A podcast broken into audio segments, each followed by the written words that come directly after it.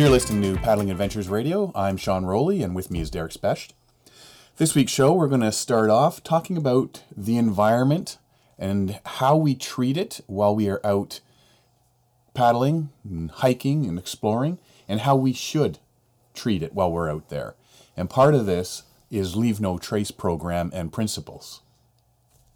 So the uh, Leave No Trace Canada, they took their lead from uh, Leave No Trace United States.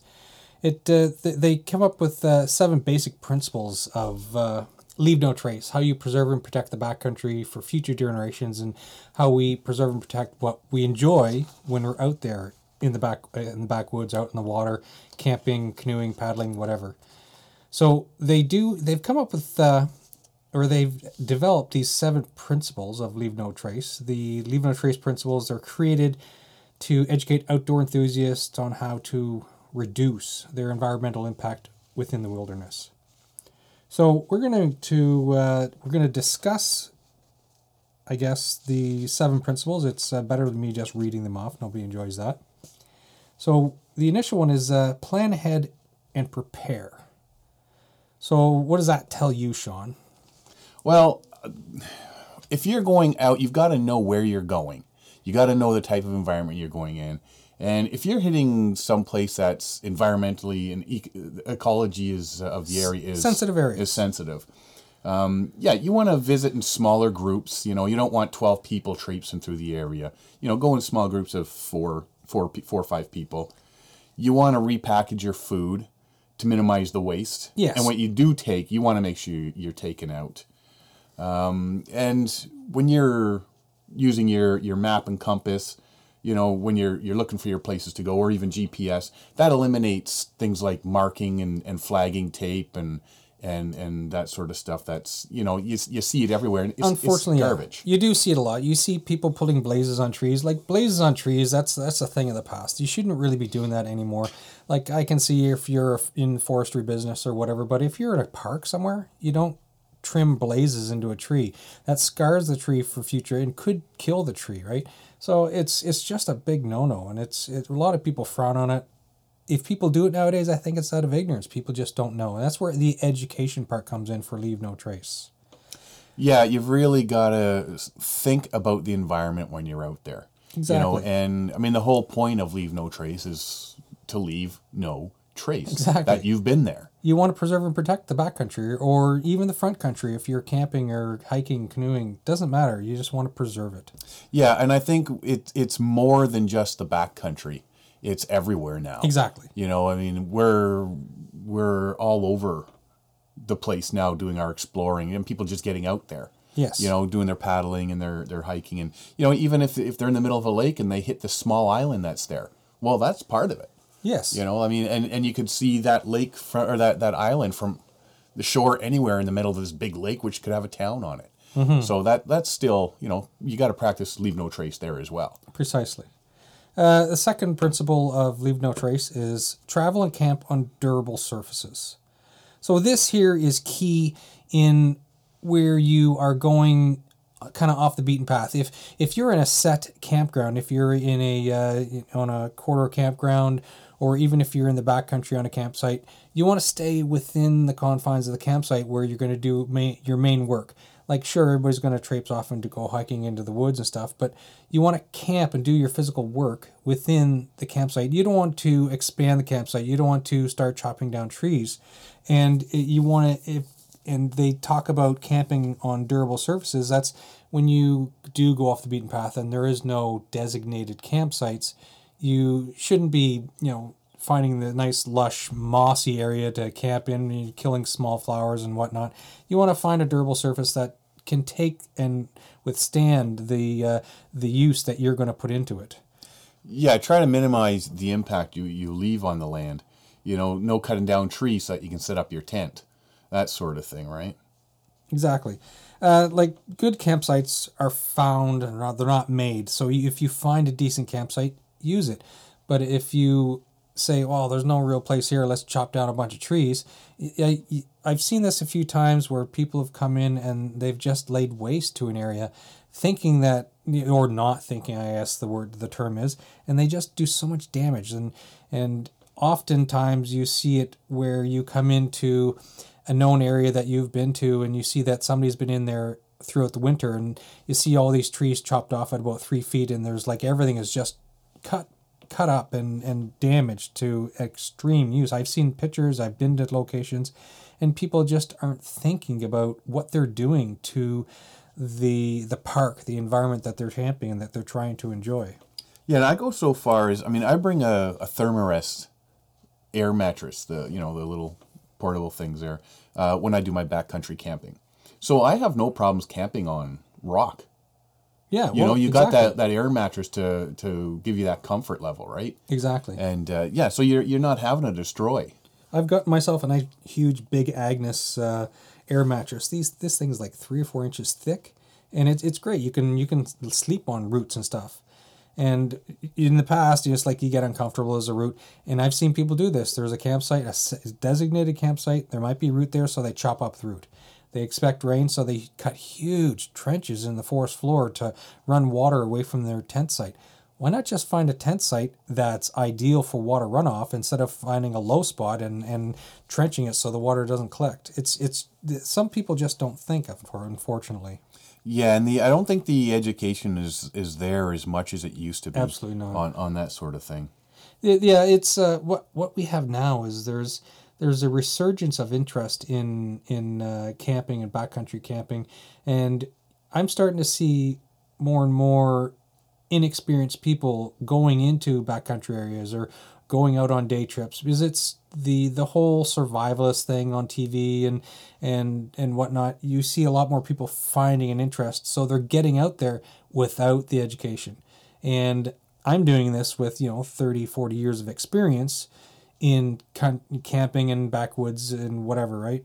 And but now you've got this new wave of people who, because of what they're seeing on TV, they're they want to experience this thing now, but they're just doing so much damage, and they it, it we all have to get together to make sure that other people and the new people are more educated in how they treat and care for the back the backcountry.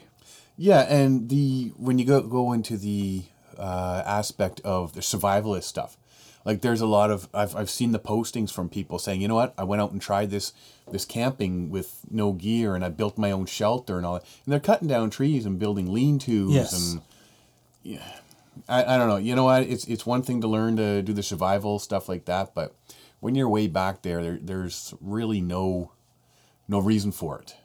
Yeah, and like a decade ago, you'd have one or two people doing this kind of thing. So the impact was minimal. But now you've got dozens of people saying, "Oh, I can do that. I can be the next Les Stroud or or Bear Grylls, and I'm going to go out there and I'm going to they lay they lay waste to the uh, the you know backwoods areas." Yeah.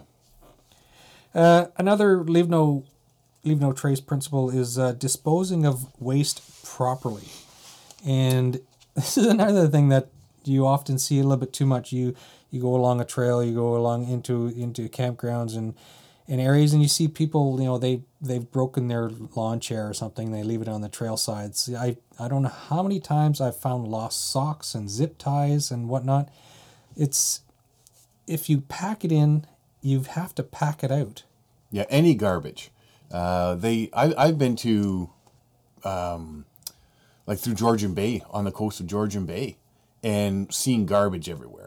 I've been on canoe trips and seen socks, potatoes, uh, shirts, um, granola bar wrappers, all that stuff, all left on the trails and floating in the lakes. You got to pack that stuff out. If, you're if you're manly man enough to bring it in, then you know what, pack Yes, it out. exactly. You know, like that, that's just it, it gets it just ruins it for everybody.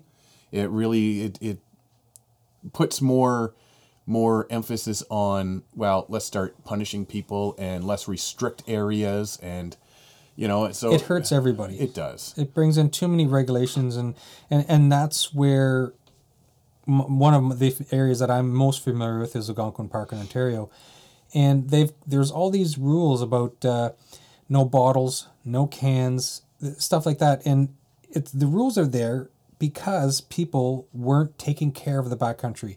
You would be finding beer bottles on portages. You'd find tuna cans in campsites and fireplaces. So they it, was happening too much, and so Algonquin Park, they had to institute rules about what you can bring into the backcountry, and they now inspect packs. They inspect your your uh, your backpacks and your canoes before you enter sometimes to see that you're not carrying these things in. And it's just it.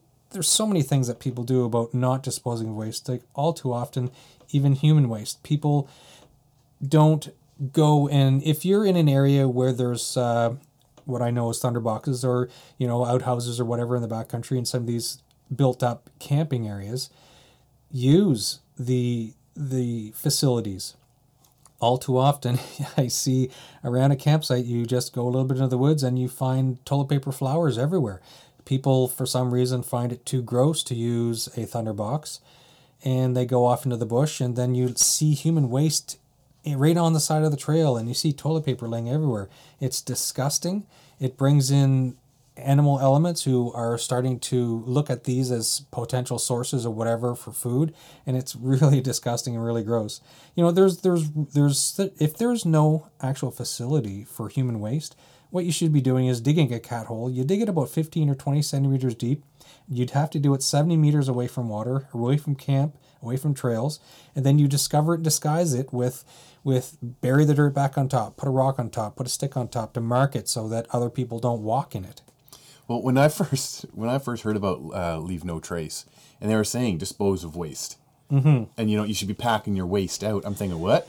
I had the same thought. If I if I'm on a three week canoe trip, I'm sorry, but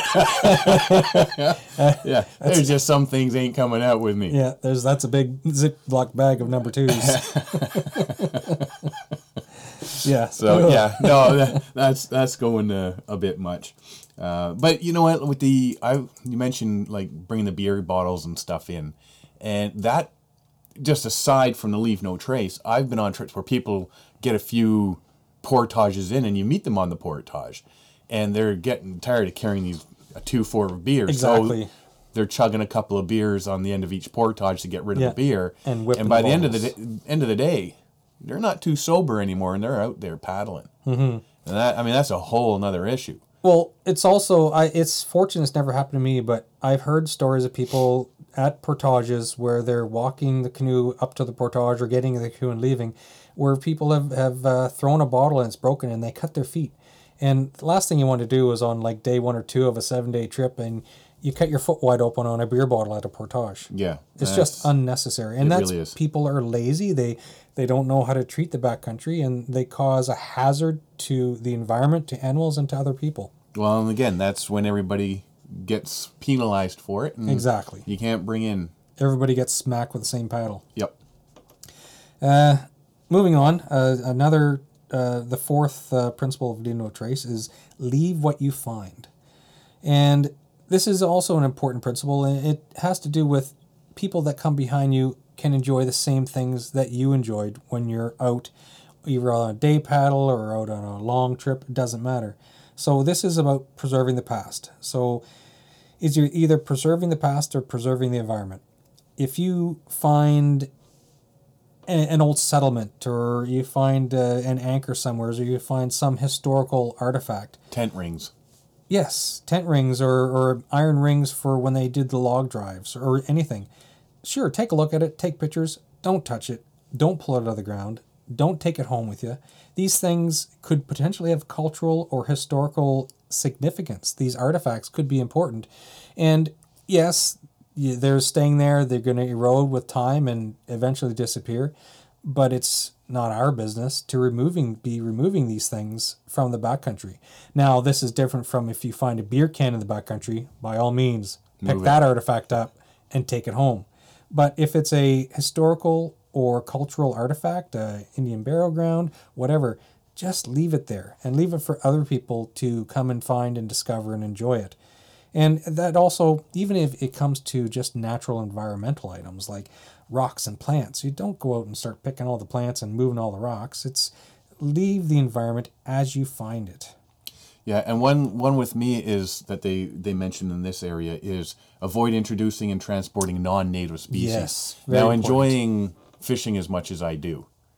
Um, you know, introducing dump, dumping your minnows out, Yes. introducing non-native species to lakes Exactly. and they end up destroying the fish habitats or the fish that that were already there, the populations that were already there. Um, again, that that's leave no trace. Yes. You know, and you don't want you, you you shouldn't be doing that sort of thing. And one thing a lot of people don't think about, and somebody mentioned this to me a few years ago, and I before I'd heard it, I thought, oh, I never thought of that. Within the the Great Lakes area, it's contaminated with zebra mussels and zebra mussel spores. If you use your canoe, your your kayak or whatever in the Great Lakes, and whatever bilge water you have in your canoe or kayak, if you take that, those spores can live a long time. And if you transport your canoe into a backcountry area, you could be spreading zebra mussels. And that's the last thing we want to do is spread zebra mussels to pristine lakes up north. It's the last thing we want to do. Yeah, that's that's been a, a, a serious issue for a while, and yeah, I, I when I first heard that, I'm I was kind of skeptical on that one, but no, apparently that's It is, and what it is, yeah. it's it's it's water or zebra mussel spores. They, they're going to die over a week or two, but if you do try out your canoe and then head straight up north, you could actually transport these things. Or if it's a kayak, you can have water that sits in a kayak. If it's a lighter kayak, kayak, those zebra mussel spores will live for a considerable time. And like I'm not sure if you need to go to the great lengths of like hosing down your uh, your watercraft with Javex or bleach or whatever, but you should consider about timelines. Don't travel within a certain amount of time from the Great Lake, putting something in the Great Lakes and then going up to a pristine lake up north. Uh, so moving on to the next principle. So minimize campfire impacts. This is this is pretty important too. It's all these things are important, and you can once you start reading these leave no trace principles, you're going to see. And a lot of people don't really think about it, or or they're not educated enough. If you are going to a designated campsite and maybe you don't like the view from your campfire, or you see that there's a lot of ash in the campfire that's existing there. Maybe a ranger hadn't been in to empty out the ashes in a while or sweep up the area. Like I know they do that in Algonquin Park, or if it's a remote area, maybe it's starting to get overgrown. Don't move the campsite. Don't move the campfire. The uh, the campfires that are existing have already burnt out any roots or undergrowth that lie under the campfire. If you move the campfire, you could potentially cause the roots and undergrowth that and anything that's under the surface to burn through. And I've seen it happen in Algonquin Park. Somebody's left a campsite, they've properly put out the fire, but the root and undergrowth have burned and moved outside of the because they moved the fire pit in the first place. So the fire has moved out of the campfire area and it's caused a uh, it burnt up an island in Algonquin Park on Tom Thomson Lake, I think it was. That was about eight years ago, I think. yeah. Uh, this out of all the principles of leave no trace, this is the one I have the hardest problem with, just because I love a good campfire. Yeah. I love I cook over the campfire and all this. And part of the the leave no trace aspect of this is that you don't always need a fire for cooking. Bring your your little portable stove. You know, you got the lightweight stoves, which we all have um, when we go on backcountry trips. Because if you're hitting bad weather, you're not starting a fire and cooking, and you want something quick. You know, same within the mornings. If you're if you're if it's a travel day, you want something quick that you can just start up, boil some water, pack away, and you're gone. And move on, yes. But there's nothing like sitting there with a with a campfire, you know. Oh, I agree. But again, it's you're not cutting down trees. you're not, you know, busting up branches that are, you know, five feet off the ground. You pick up as much as you can from the ground, deadfall, and use that.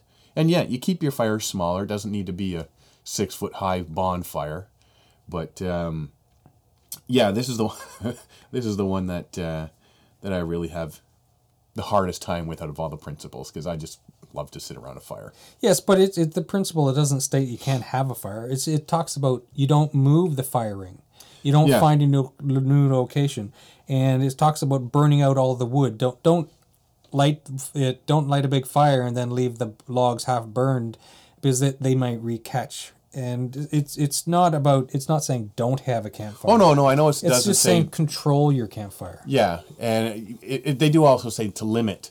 You know, if you don't need to have one, Yeah, use your stoves. yeah. But like I say, I prefer cooking over the fire than as opposed to cooking over a stove. Oh, I agree.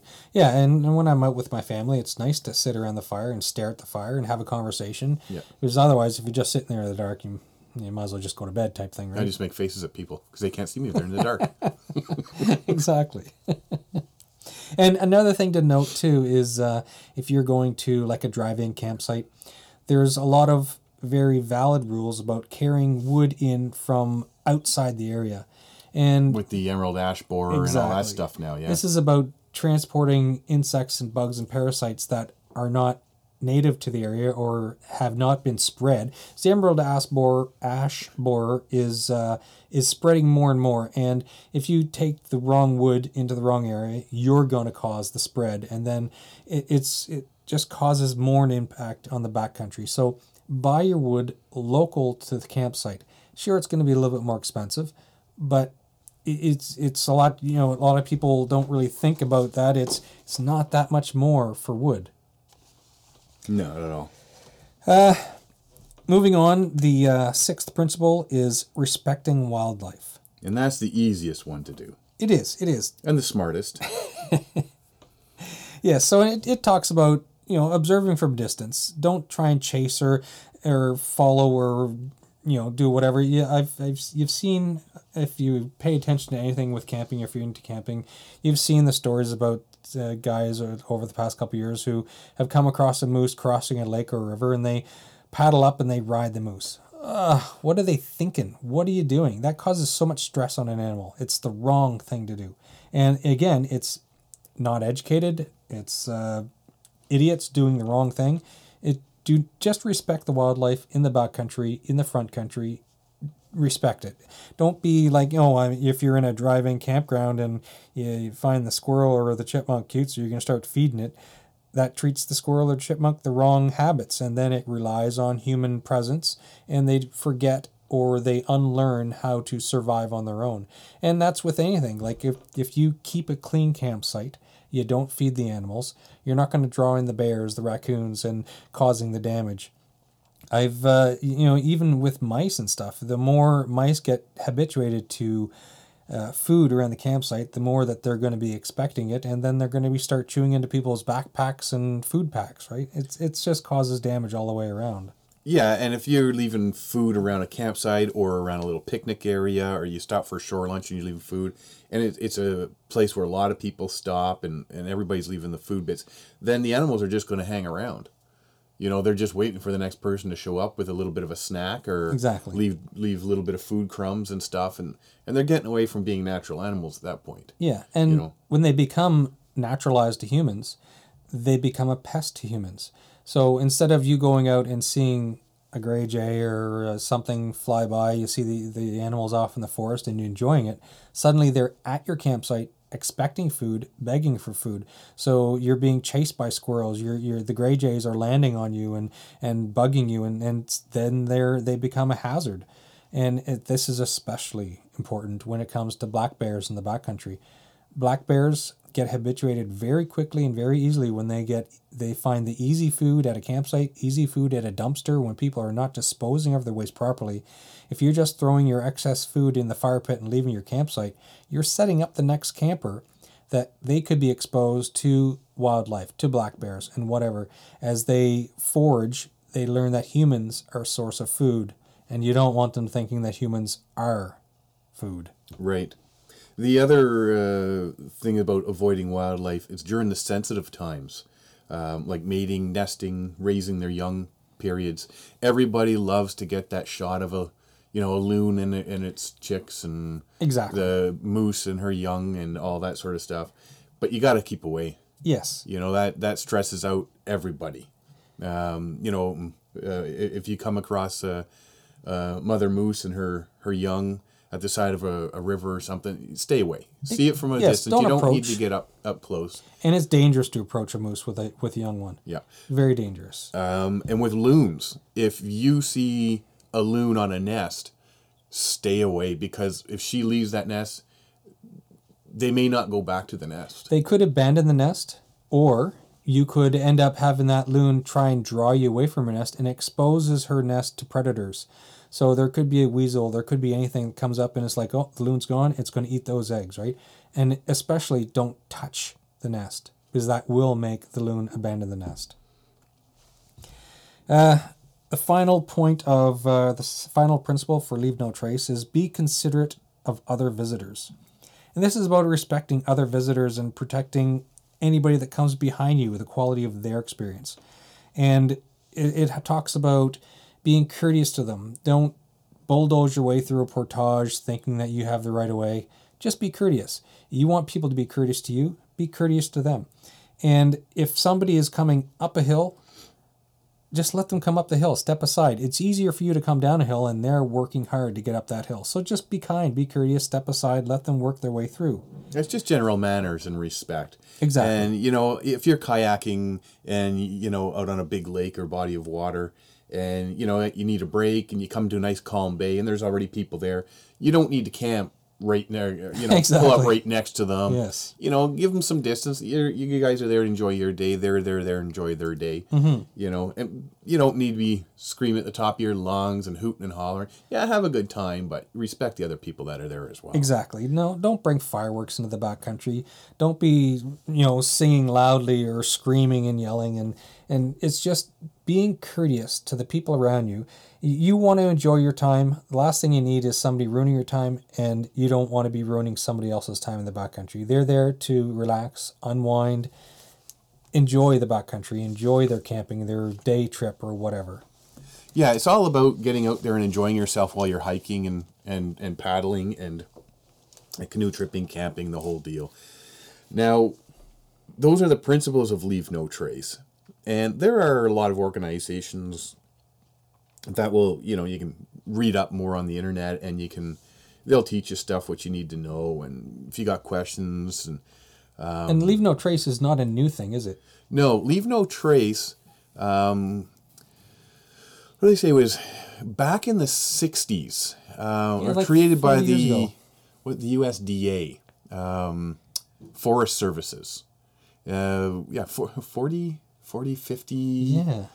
56 years ago now. Yeah, a long time ago. Yeah, And so these they've created these principles in a form roughly like what it is now, and we we're we're familiar with Leave No Trace Canada, which have taken Leave No Trace and developed something very similar to what other countries. There's about a dozen or so countries that work on the Leave No Trace principle, and it's just because you know the massive ex, uh, population explosion, you want to preserve the the parks, and it's it's all about maintaining, preserving for future generations.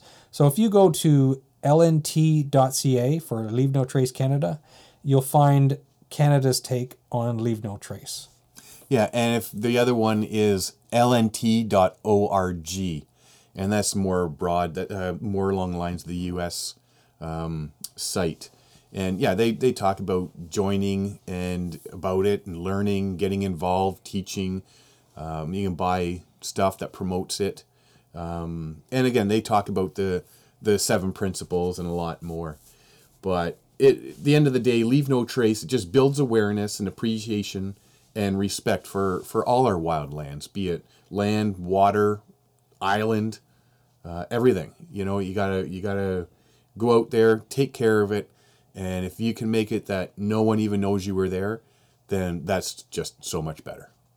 Yeah, I guess basically the message we're trying to get across is if you use the backcountry, if you use the front country, if you're a day tripper or a paddler, if you're a stand up board user, it's preserving and protecting the environment around you so you can continue it, to use it and your children continue to use it enjoy it and others around you continue to use it and enjoy it. It's all about education. We're just asking you to educate yourself so that we can preserve and protect the natural environment.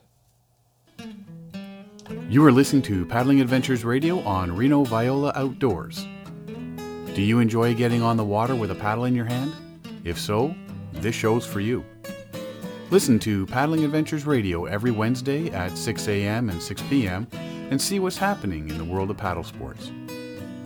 Paddling Adventures Radio, whether you're close to home or far away, grab a paddle and get on the water. Now, it used to be all about the canoeing. And then the craze started with kayaking. And then last few years it's been stand-up paddleboarding. That's all the, the rage. If you're not into paddling, everybody's getting back to nature, getting back to their roots and they're meditating and all that. And I know some people that are into yoga. So somewhere along the line, somebody decided paddleboarding and yoga. I can't believe we're going to be talking about yoga. and that's apparently a new big it is it's it apparently is catching on Yes, I was actually surprised. I, I when you when you mentioned that we should be talking about this, I I took a quick look online. I looked at some YouTube videos, and I was actually very surprised at how widespread and popular it is. It doesn't matter what resort you go to, if it involves water, there's going to be some method of paddle stand up paddleboard yoga. Now i mean my sister-in-law she does yoga and she's you know we've been fa- family functions and just lazing around in front of the tv or whatever and talks about you know everybody's going to the gym and she's doing this yoga thing and trying this downward dog and this what, put one leg behind your your head and the other leg up your butt or something like that. I, I, I don't know, man. I, I just I, I don't really have uh, I really don't have an opinion on on whether it's I've done yoga a couple bad, but- times, and uh, like usually it's when me and my wife are I've gone on vacation somewhere at whatever resort. It's uh, Oh, we don't need to hear about that, buddy. That's not yoga. no, but most resorts they do put on uh, free classes of yoga, right? So it's like, yeah, well, I'll, I'll try it out, and it, it I can see where it would be beneficial. It's just never been my thing, and I've also heard of hot yoga where you're in a room and just sweat your ass off, and The the gyms are big on that. yeah, they you have a basically do yoga in a sauna. Yeah, yeah, because you know that's yeah. That, But it was I found it interesting the uh, stand up paddleboard yoga. It's uh, some of the positions like uh, like I said I have done yoga before, well, probably only about a half dozen times. So by far I'm not an expert. oh, that outweighs mine by about six times. But uh, I I went through and looked at some of the uh, common positions. And some of the, I found a list of about ten or so that seem to be common or popular. And it, it really what it comes down to is uh, you're testing core muscles that you're not used to testing because you're very focused on balance. And you, so you're on a paddleboard on the water, and there's one that's called Warrior Two pose, and your feet are in line with the center line of the paddleboard, and you're in a pose, and so you're relying a lot of muscles that you're not used to using on solid ground. So it gives a lot more different muscles a workout. well, and you're on water too, right? And the water underneath your your board's It's firm, but the water underneath is is fluid. Exactly, No pun intended. exactly. But yes, I mean it, it's it's you know you're wavy around a bit, and I I I, I guess there's a niche for it for everybody, you know, Exactly, out there. exactly. So, but uh, yeah, there's some pretty neat looking looking um, poses and that that they're doing, and it's just out, and it's not in in your basement. It's not in front of the TV. It's not in a gym somewhere. It's out under the under the Well, sky. now the- some gyms do it now. If you if there's a if there's a public pool, I I was looking online and there's a couple places locally that in the local pools they do yoga sessions, stand up paddleboard yoga sessions. Like here in Clarington, they do it, and uh, it's interesting to see these different poses. Like uh, there's there's I've seen pictures and videos of people doing handstands, yoga handstands or headstands on a paddleboard. It's like I'd be getting wet for sure. it's like uh, I just fell in again, but it, uh, they do it does serve a purpose. A lot of people are interested. It is becoming very popular. Yeah, it, it really seems to be. I mean, they over the last, I guess last year, I've I've seen a lot of places, and if you're going to resorts, like you say now, there people are offering not only the paddleboard, but you can go out in a group, and you'll do yoga and all this stuff on the paddle boards, and um, it, it just seems weird. So to get away from just the paddle boards, there are places like on Georgian Bay, you can do yoga and kayaking trips. So, are you talking paddleboard yoga, or are you talking kayaking and then yoga on the beach? Uh, by the sounds of it, it's kayaking and then yoga on the beach. Huh. So apparently, paddling and yoga go hand in hand. I was not aware of this. It it sounds like we're getting into a new age granola crunching thing here. Excuse me while I go hug a tree. now, I guess we're being a little bit making fun and negative, but uh, you know, a lot of people do find these things popular. So, but of course, I like making fun of these things too. Well, yeah, you know. No, you know what? It- It's just it boggles my mind what people are they're becoming quite creative. Exactly. I mean, yes, I mean when we get into our canoe tripping, it's just if you want to get into it, is yeah, we all jump in our our canoe with our gear and we paddle and portage, paddle and portage, camp, paddle and portage, paddle and camp. It's the same old, same old. Exactly. If you jump on the paddle board, it's paddle, paddle, paddle, paddle, paddle, paddle while you're standing, and that's it. Yeah. Kayaking, you know, same sort of deal. But these guys are getting creative.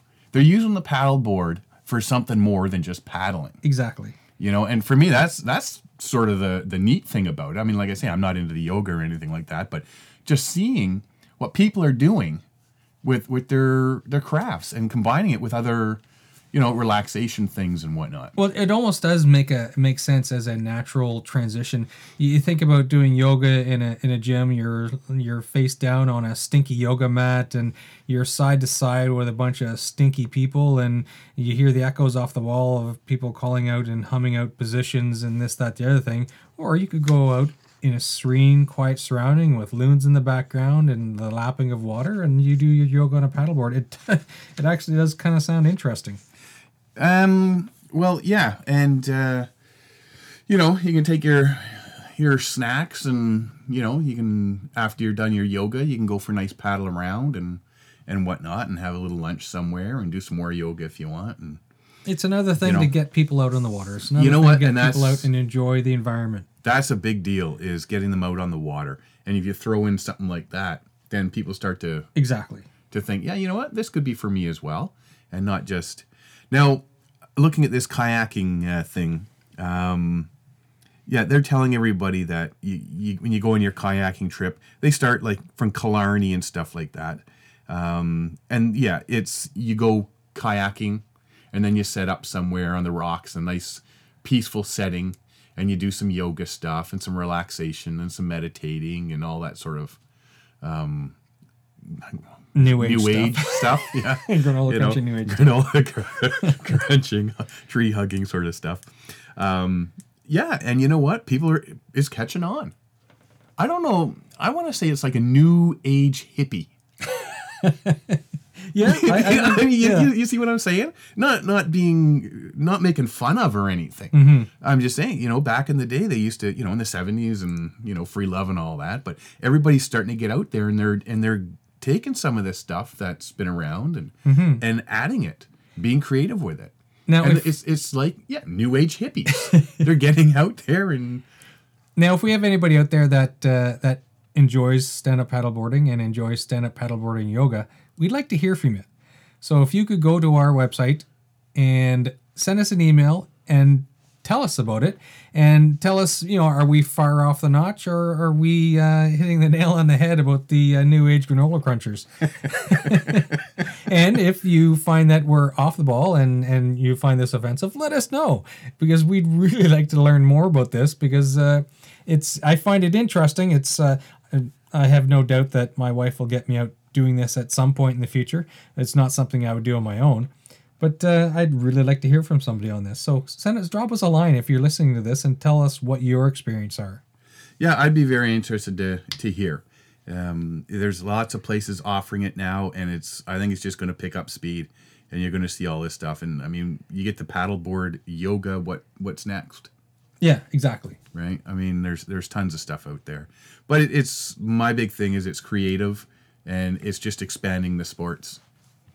So yeah, send us a line and uh, let us know what you think and what you guys do, and and you know, are we on the ball with this or not? You are listening to Paddling Adventures Radio on Reno Viola Outdoors. Do you enjoy getting on the water with a paddle in your hand? If so, this show's for you. Listen to Paddling Adventures Radio every Wednesday at 6 a.m. and 6 p.m. and see what's happening in the world of paddle sports. Paddling Adventures Radio, whether you're close to home or far away, grab a paddle and get on the water. Now, with spring in full swing, especially in southern Ontario. Uh, starting to look at destinations a bit farther from home. Um, one of the things I've looked at is Georgian Bay, right off of Lake Huron. You got Georgian Bay, and it's not just one little portion of Georgian Bay that's paddleable, paddleable. uh, yeah, say that ten times real fast. Um, and it is an area that is good for all types of paddle sports. You got your canoeing, your kayaking, and your stand-up paddleboarding. And we're talking from experience to for people new to any sport. Oh yeah, yeah. Anybody can can get into it here. Um, there are a lot, especially with the kayaking. If you're really into exploring, this area is definitely for you. It's loaded with river travel, island hopping. It's a really great area to go to. One thing to keep in mind though with Georgian Bay, because of the size of Georgian Bay, storms can blow up and get severe pretty quickly. So you have to be careful. You have to be watching the weather. Yeah, you can get windbound and the waves get up pretty big at times. But uh, you know what? In the summer, when it's nice, gorgeous day out there and the water's just crystal clear, there's just unlimited. Now, if you go, I just want to talk about a few of the, the spots on Georgian Bay. If you go up the Bruce Peninsula, which is the southwest side um, of Georgian Bay, if you go up right to the end of the, the Bruce Peninsula to Tobermory and Lions Heads up that way, and you can get into the Bruce Peninsula, Peninsula National Park. Um, there's lots, lots to see up there. You can, especially in uh, around Tobermory and Lions Heads. If you come down the coast, there's tons of coves and inlets, uh, just exploring nonstop the rocky shores, and there's the cliffs, the high cliffs. Uh, you also have the uh, way at the tip of the peninsula, um, the islands that are in the Fathom Five National Marine Park, and there's a lot of people going up there kayaking now. Um, you can see. Uh, I mean, there's there's there's a lot of scuba diving and stuff up Exactly. there Exactly, well, I was just right? going to say that. There's a lot. It's very popular for scuba diving. There's a lot of grottos. There's a lot of nice areas for scuba diving in the area. Plus paddle sports. You can do boat tours, paddle tours. There's all kinds of stuff in that area. And one of the islands, the Flower Pot Island, actually has uh, six campsites where you can camp. Right on Flower Pot Island. Uh, Right on Flower Pot Island. I did yeah. not know that. Yeah, so that's that's definitely if you want you you've only got one destination to go. There's so much to see up at the end, the tip of the Bruce Peninsula. That that's that's a definite spot to check out. If you're, uh, imagine anybody listening to this right now, if you're probably on a computer, I would suggest going to uh, going to Google Maps right now if you haven't already done that, and just pull up the the map there. It'll help you follow along as we uh, discuss the the area for tripping and whatnot. It's uh, so it's uh, just off of Lake Huron in central Ontario, and it's Georgian Bay off Lake Huron. Yeah, we were always told Lake Huron looks like a trapper, and Georgian Bay is the backpack. I've never heard that one. Yeah, that's how we, you know, Superior is the wolf. Um, he Huron's the trapper. Uh, See now I got to pull up a map and look at yeah, this. Yeah, Michigan's an eggplant. Yeah. hey, I didn't make them. I just repeat what I was taught. Oh yeah, it is like an eggplant. Uh huh. Uh huh. See, now you know. but Georgian Bay. Yes, Georgia Bay. Okay, so uh, I'm going to start out with some river travel trips. So I'm going to do uh, three of them. So it's uh, the Beaver River, the Nottawasaga River, and the French River. All are very decent river travel trips. Uh, the the Beaver River, which is located, uh, it's just up the coastline northwest of Collingwood and the Blue Mountains. So it's between Owen Sound and Collingwood. So the Beaver River, it's uh, it's a great place for beginners. Uh, it's obviously it's named its name's appropriate. There's a lot of beavers in the area. You're going to find a lot of beaver dams and and beaver hutches and huts. The uh, this is an old transportation route during the 19th centuries, and uh, there's three basic sections on the Beaver River which feature. There's it's rugged. There's a lot of scenery, a lot of wildlife. Um, you know, there's animals like blue heron, great horned owl, white-tailed deer. You're going to see a lot of animals on this route. It's a very, it's a very uh, riparian wild area, and it's it's a decent, nice area for beginners. It, there's not much exposure or risk, and it's a it's a nice place to get around and, and get into and look into. Uh, the second location that I'm going to talk about is the Nottawasaga River. The Nottawasaga is the Nottawasaga ends at Wasaga Beach, not Wasaga. So it uh, it's a very long section of river, but what we're going to discuss is the lower section between Edenvale and Wasaga Beach. So this section, it's about 23 or so kilometers. This the the area of interest. This is an old uh, vital transportation route. It's centuries old. There was a lot of uh, uh, trapping and commerce and whatnot on this section of river. It was very very popular back in the day for for transportation. It uh, it ends like I said earlier. It ends at Wasaga Beach. There's a few highlights. There's uh, a nice lake, Jack's Lake. There's a, a few popular fishing spots, and there's a series of small, easy navigated uh, rapids. So there's nothing high risk or anything. It's uh, again a nice beginners area, and uh, there's a lot of sand dunes. There's a lot. It's one of the largest groupings of parabolic sand dunes in the province of Ontario. So that's a nice, interesting place if you want to investigate, check things out. It's it's very it's a very interesting and, and wild area. And the last section or the last river section I'm going to talk about is the French River. The French River is way up near, as we call it, the backpack. So it's it's it's up north uh, on the of Georgian Bay, and uh, it's this is a what is called Canada's heritage route. It's uh, one of them. So there's this provincial park, French River Provincial Park. It's a large waterway. There's it's significant. There's about 110 kilometers of waters. It spans from all the way from Lake Lake Nipissing and down into Georgian Bay. There's about 230 or so backcountry campsites in this area, and it's very popular. And uh, I, as long as I've been in Ontario, I've heard people talk about the French River for for canoeing and camping. It's very popular. So it's you're you're not going to be put out for you're, you're in a remote area. This is very popular. It's very well trodden. You're going to come across a lot of people, and it, it's it's very beautiful area. Yeah, I know a lot of people that have gone through the French River Provincial Park, and everybody, it's, it's I've, I've never heard a bad thing about it. No, it's a beautiful area. But if you're talking provincial parks up that way, there's two. Um, there's the Massasauga Provincial Park, which is just south of Parry Sound. It's uh, all it, it's a unique park because it's water access only. You can't drive into it or hike into it. Water access only. So it's perfect for for paddle sports. It's also home of the Massasauga rattlesnake. Yes, you'll find the Massasauga rattler throughout large areas of Ontario. I've seen them as far over as Peterborough. They they're spread far and wide, but the highest concentration here is in this park area. Yeah, it's a protected sanctuary for them. So um, yeah, so it's it's all interior um, water access only. And the other one that's there that that's huge is Killarney. If you're into into the canoe tripping, especially Killarney Provincial Park is massively popular. Um, like you can't get if, if you're not quick enough, you're not getting a reservation to get in Exactly. there. Right. I mean, they, they limit the number of people that go, go in. There's only 126 campsites in the entire park. I know Jeff's map. Jeff has uh, done mapping of the whole Killarney Park Yeah. too. Yeah.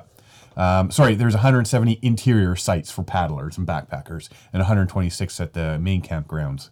Uh, and one of the big things to do is you can paddle to um, a trail base and then hike to Silver Peak to the summit and enjoy a view from the highest point in Killarney Park. And yeah, Killarney, again, like French River, never heard a bad thing about it. Yeah.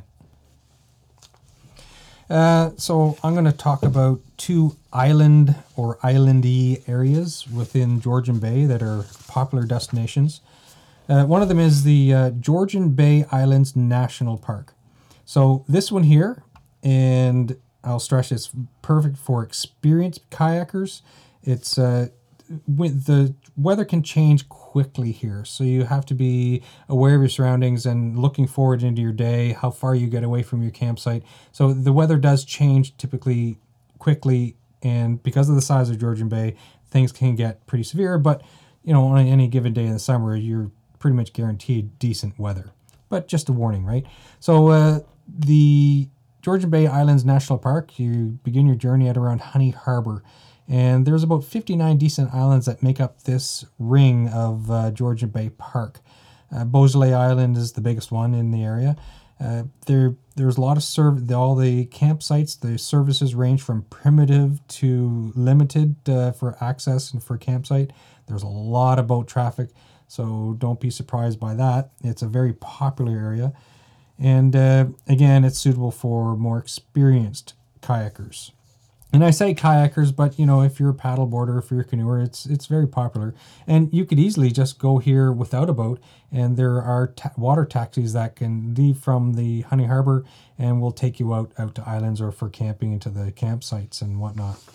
The other popular island destination within Georgian Bay is Georgian Bay's 30,000 Islands.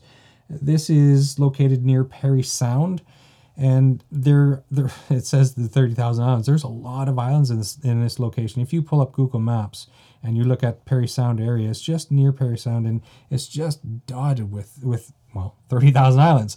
It's uh this is a very beautiful area. If you're into photography if you're into kayaking canoeing it's a great destination to to get to and enjoy the Georgian Bay experience Yeah, you know what? I think uh, if, if you're looking for somewhere new this year, check out Georgian Bay. There's a lot of, of beautiful scenery, a lot of Canadian shield, a lot of rock, and so much exploring to do. Check out Google Maps and just just look and start start following it around, and you'll see like the French River, and you'll see Tobermory and the Bruce Peninsula National Parks, and and the rivers you can get out of there. And it's definitely definitely worth a visit.